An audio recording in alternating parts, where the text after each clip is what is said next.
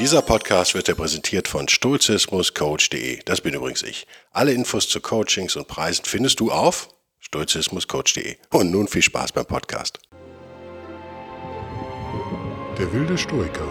Moderner Stolzismus für ein gutes Leben.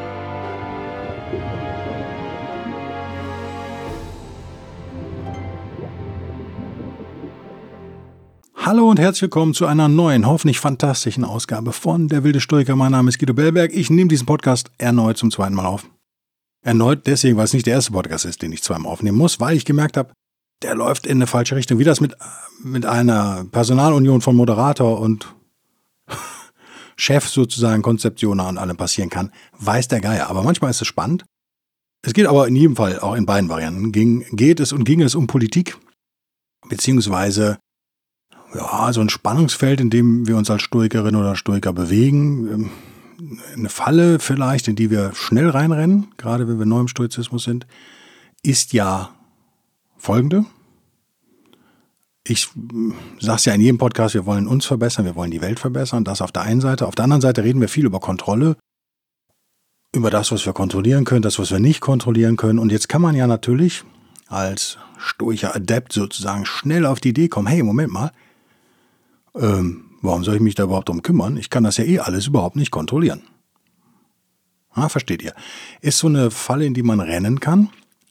Historisch wisst ihr vielleicht, wenn man jetzt ja, als Gegenspieler der Stoiker die Epikurer, später dann die Christen äh, ausmachen würde, bleiben wir bei den Epikurern.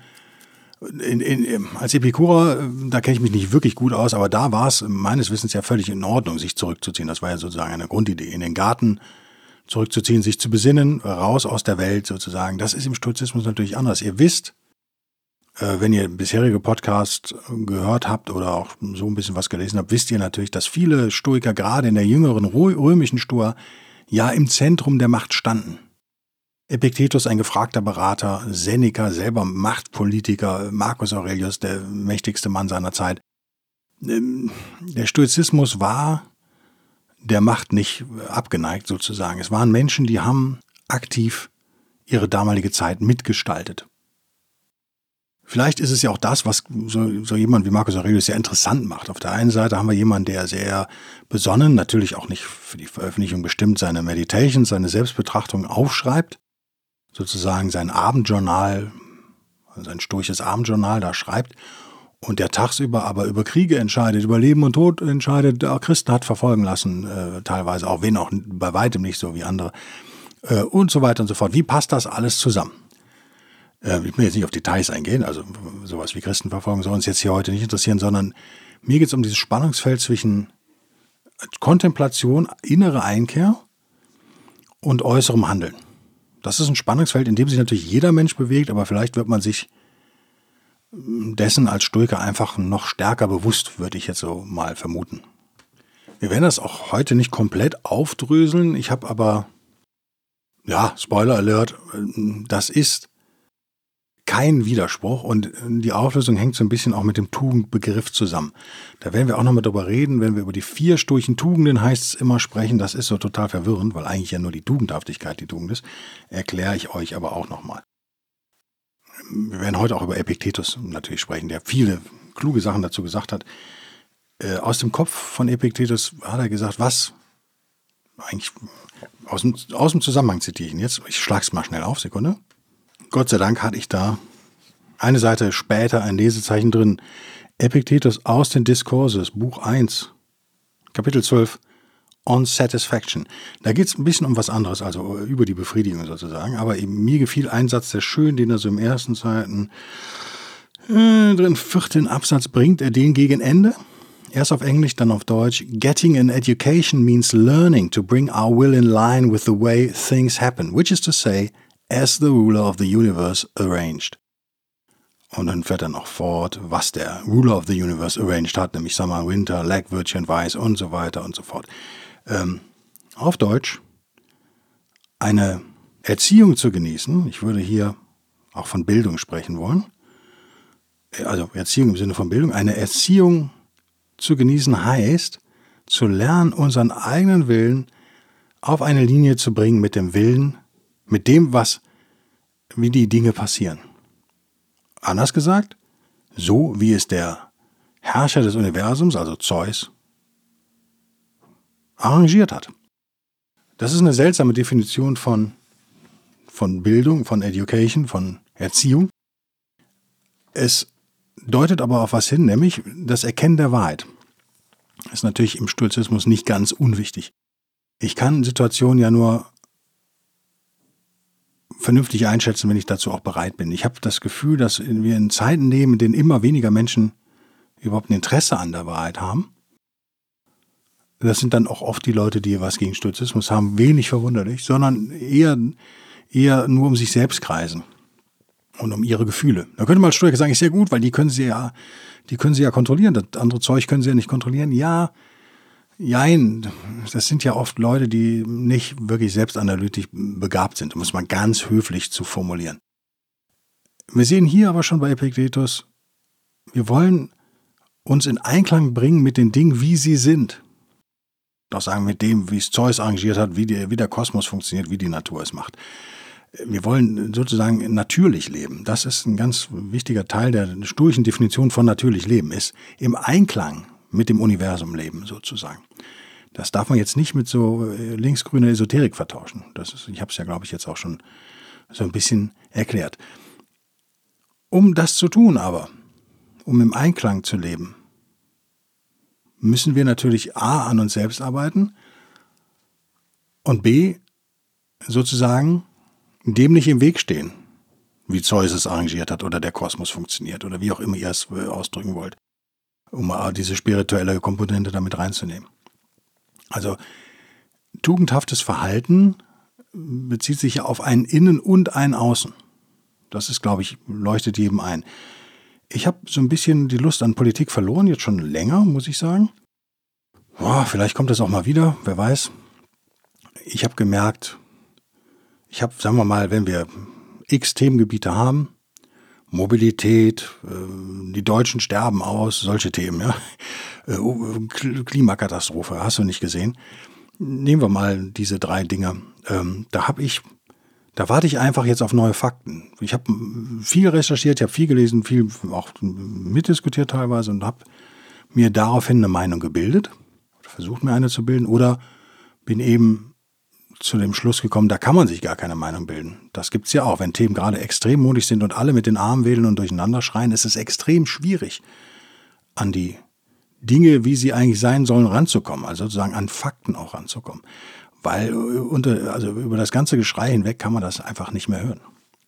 Und ich habe den Eindruck, dass interessanterweise, je hysterischer viele Diskussionen gesellschaftlich ablaufen, desto weniger hat sich aber eigentlich inhaltlich getan. Und an der Stelle bin ich dann ehrlich gesagt raus. Ich gucke ja Gott sei Dank seit Jahren keine Talkshows oder so ein Zeug. Also Gott sei Dank kann ich nur sagen, kann ich euch auch echt nur empfehlen. Weil da die leben ja genau davon, so eine künstliche Erregung zu schaffen mit irgendwelchen...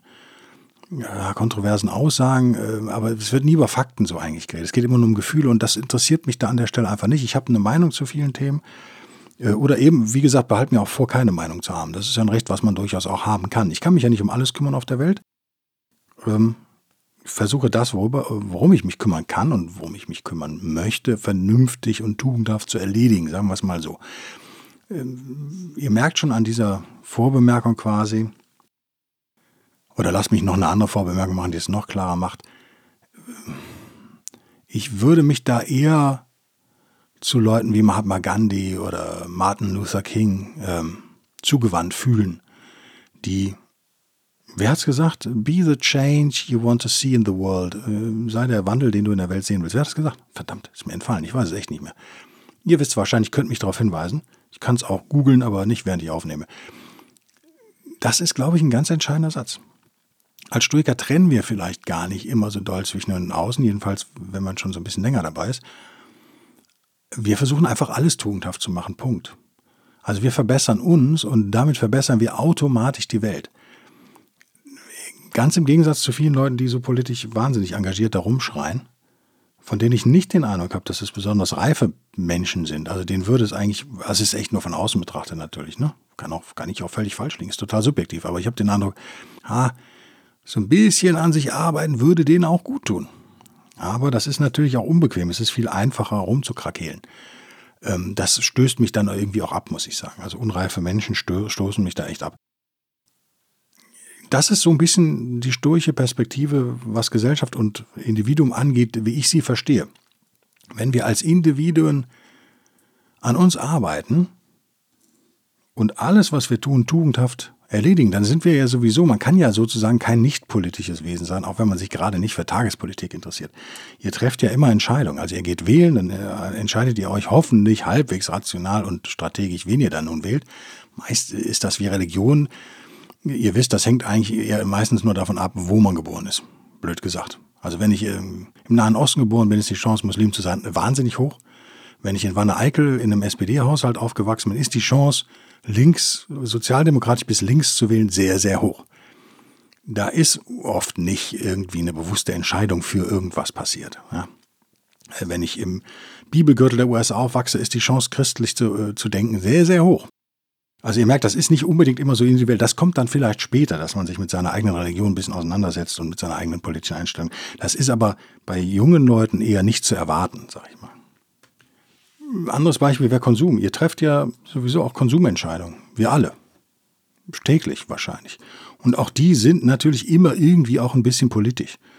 Und mit Konsumentscheidungen meine ich jetzt nicht eben auf Krakelheimer zu hören und sagen, ich mich da jetzt boykottieren und wow, die bösen Israelis, und hast du nicht gesehen. Sondern generell eure Einstellung zu Konsumgütern oder Konsum und so weiter und so fort ist ja eine, eine Geschichte, die man durchdenken kann, die man auf Tugendhaftigkeit abklopfen kann. Und nach der man dann entsprechend handeln kann, damit würdet ihr ja eh schon wieder politisch und gesellschaftlich agieren sozusagen. Also das ist ja eh klar.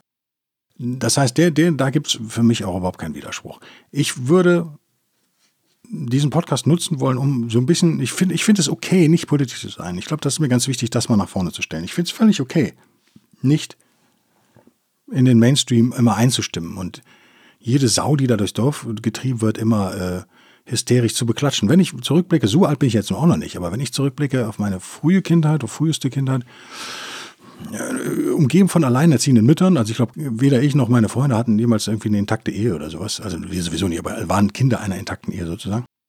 Alles Frauen aus dem linken Umfeld, alle alleinerziehend und alle damals, sorry, jetzt bin ich hier auf einen komischen Knopf gekommen, habt irgendwie jetzt eine zweite Spur aufgemacht, irgendwie werde ich das im Schnitt aber hinbekommen. Also was ich sagen will ist, diese Damen waren alles Konsumenten eher von, von Blättern wie dem Spiegel und dem Stern.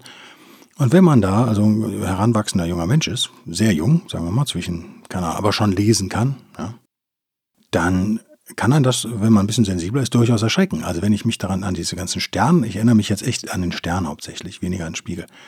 Vielleicht habe ich da aber auch nicht unterschieden als Kleinkind, keine Ahnung. Aber, ähm, diese Cover waren ja schon immer erschreckend. Der Wald mit einer Gasmaske davor, daran erinnere ich mich. Und ständig ging die Welt ja unter, erinnert euch, oder? Das Waldsterben, die globale Abkühlung, wir werden alle erfrieren, danach die globale Erwärmung, wir werden alle braten.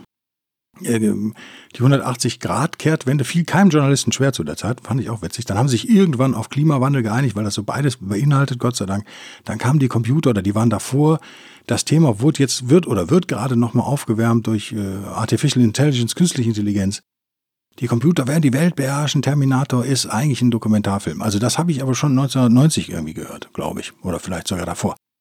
Wenn man so viele Welt- und Tschernobyl habe ich jetzt vergessen und hast du nicht gesehen, der ganze New Future-Kram, wenn du das alles so ein bisschen erlebt hast, äh, dann ja, bist du natürlich zwangsläufig so ein bisschen relaxter, wenn es um den Weltuntergang geht. Man erkennt halt irgendwann auch, dass der Weltuntergang halt ein super Geschäft ist.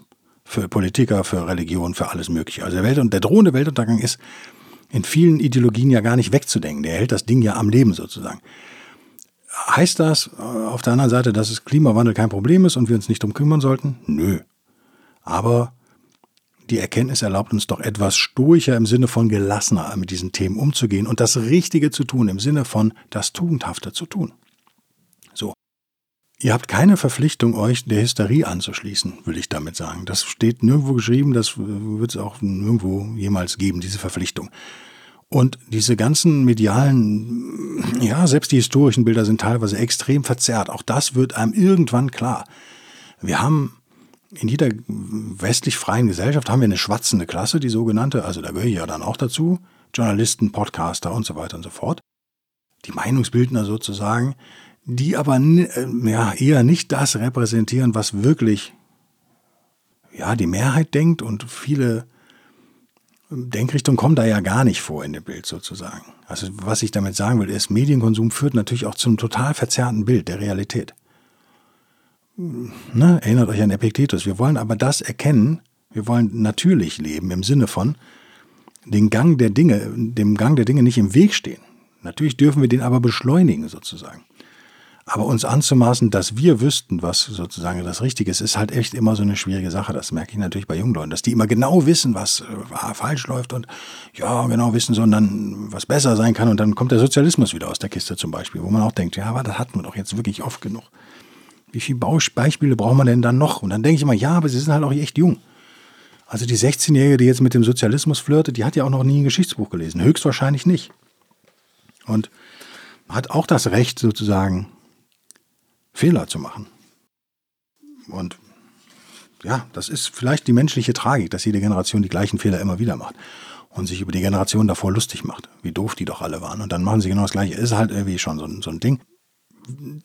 Das zum Thema Politik und Individuum, dann müssen wir das natürlich echt verknüpfen mit der Dichotomie der Kontrolle. Also kann ich was, kann ich kontrollieren, was kann ich nicht kontrollieren. Wie gesagt, eingangs schon gesagt, das ist eine Falle, in die man rennen kann.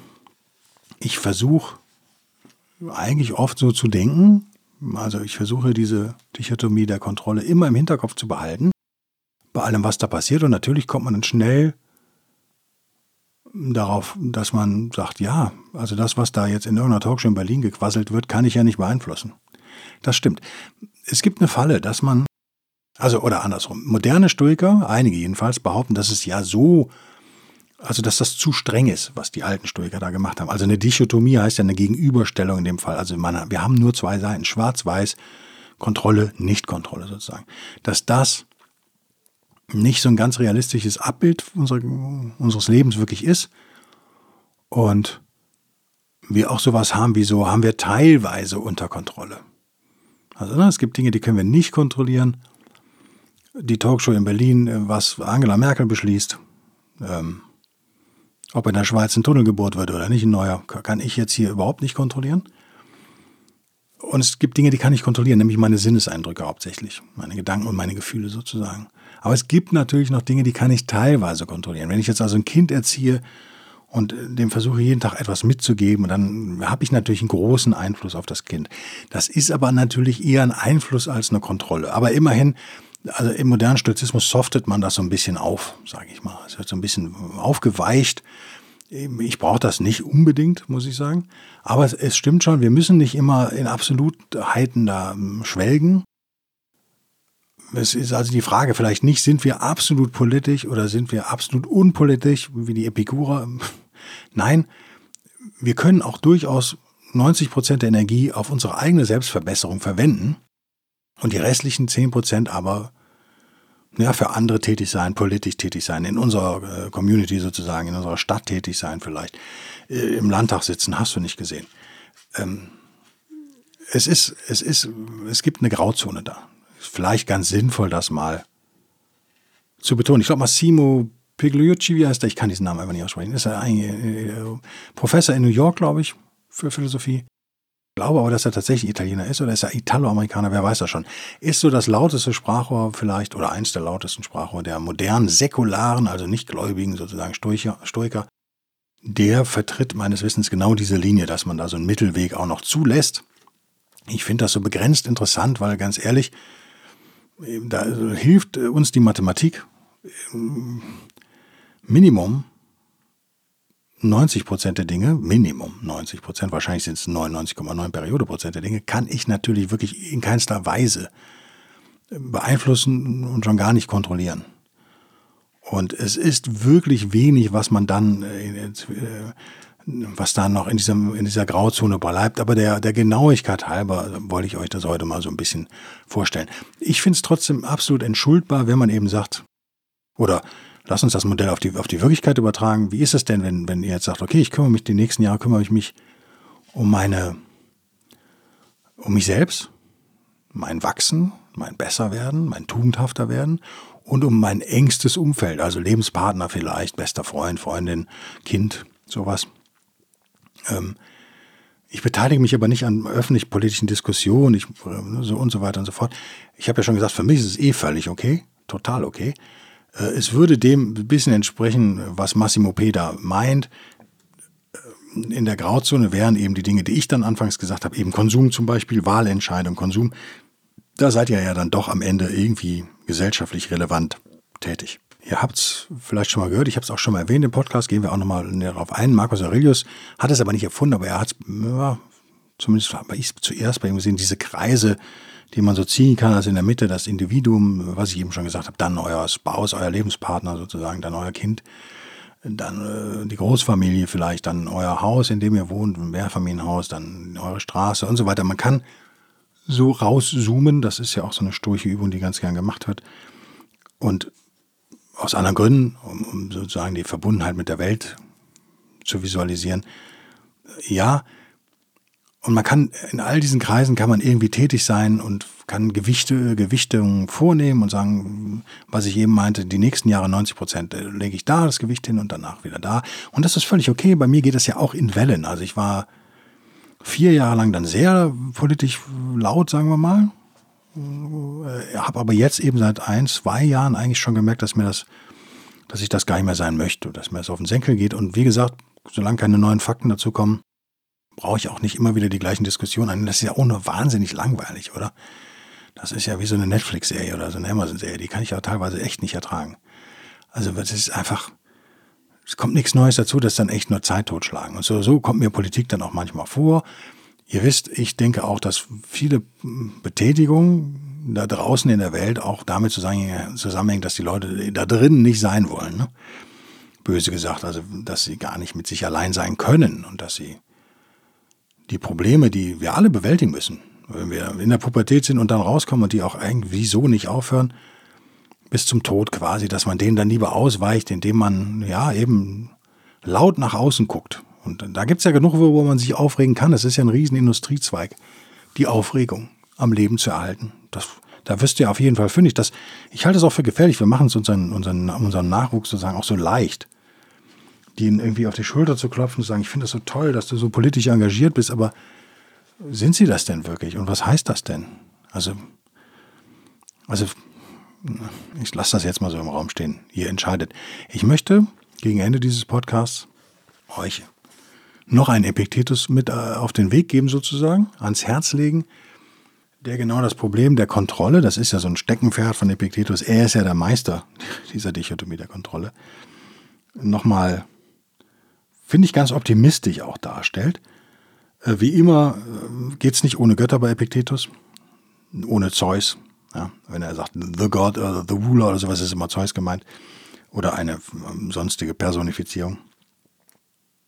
Bevor ich das vorlese, das vielleicht im Hinterkopf behalten, wenn es, wenn, wenn man daran vielleicht als junger Stoiker oder junge Stoikerin verzweifelt an dieser Dichotomie der Kontrolle und sagt, oh, ich kann ja eigentlich fast gar nichts kontrollieren und so.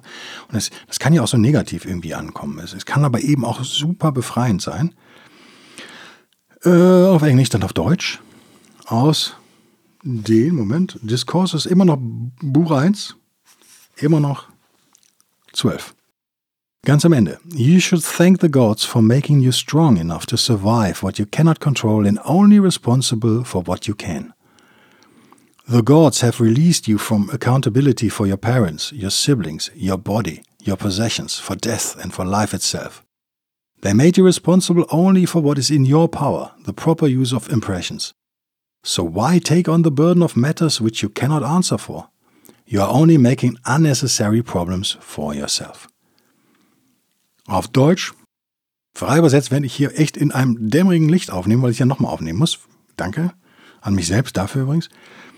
Du solltest den Göttern dankbar dafür sein, dass sie dich stark genug gemacht haben, das zu überleben, was du nicht kontrollieren kannst. Und nur äh, verantwortlich zu sein für das, was du kontrollieren kannst.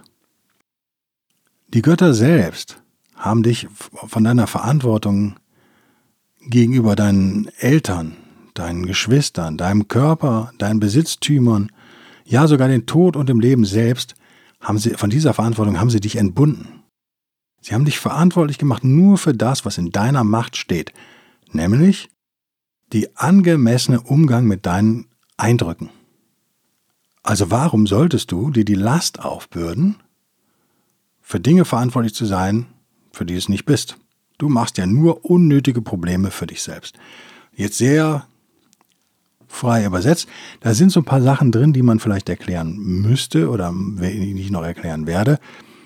The proper use of impressions, das ist sowas. Ne? Also wir sind nur für unsere Sinneseindrücke sozusagen verantwortlich. Ich glaube, ihr habt schon, ihr habt schon eine Idee, was er damit meint, wenn ihr so ein paar Podcasts hier schon gehört habt.